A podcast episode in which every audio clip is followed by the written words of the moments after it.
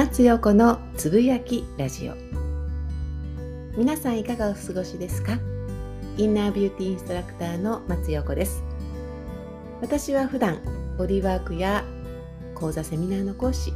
心理カウンセリングやヒーリングなどのセラピストをしています。さて昨日のラジオで私の朝のルーティンをね、えー、ご紹介したんですけれどもそしたらやっぱり公式 LINE でたくさんの方からいろいろいただきました。ありがとうございます。あのね飲み物とか食べ物とかっていうのはあのまたそれは別にね別でお話ししたいなというふうに思います。ただ必ず朝お白湯はいただきます。その中でこう私が朝玄関掃除とトイレ掃除そして階段のね拭き掃除をしているという話をしたら掃除がね苦手なんですっていうご相談をねただきました。なんかやっぱり私も子供が小さい時は子供のものが常にこう散らかってるというか遊んだもの一緒に片付けるんだけれどもやっぱりまた子供が遊んでっていうようなねことがあって子供が寝てから最後自分私がね片付けるっていうことも多々ありました。これ以前お話ししたんですけれども子供のねボックスを子供と一緒に段ボールで作ってそれぞれ3人の。そこにこう何でもかんでも入れるというね床には物を置かないっていうような遊びながらの片付けをしたりとか。あとは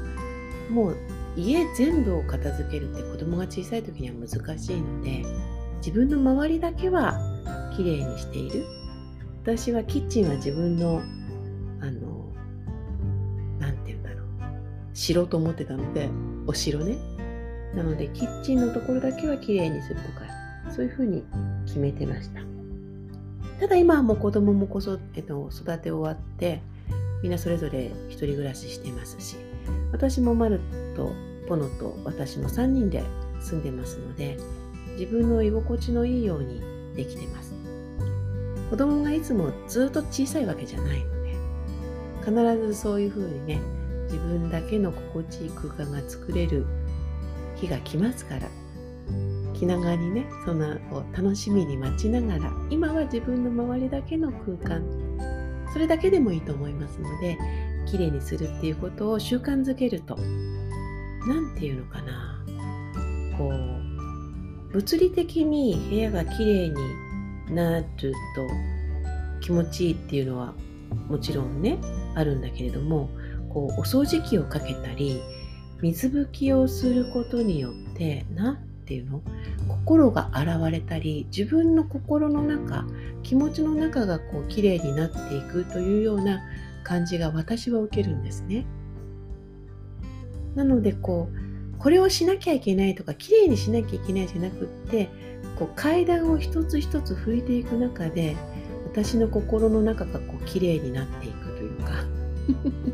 なんかそんなような感覚があるともう拭き掃除だけで楽しいですし。うん、なんかこうあーなんかさっぱりしたっていう何とも言えない爽快感を私は得られます。そしてやっぱり綺麗になると例えばお花がお花飾りたいなとか綺麗になっていると友達呼びたいなっていうふうに思いますよね。私はお友達を呼んでこう常にご飯一緒に食べたりご飯を作ってね、えー、振る舞ったりすることが好きなのでやっぱりそういう気持ちになるのはお部屋が綺麗であるとなおさらそういう気持ちになるなっていうふうに思ったりします。皆さんはいかがでしょうか？なんかねお部屋をきれいにするというところから自分もこう自分の中もきれいになるしそうすると食事もあとは自分がやっているこう運動だったり体を整えるということもこうしやすくなるというか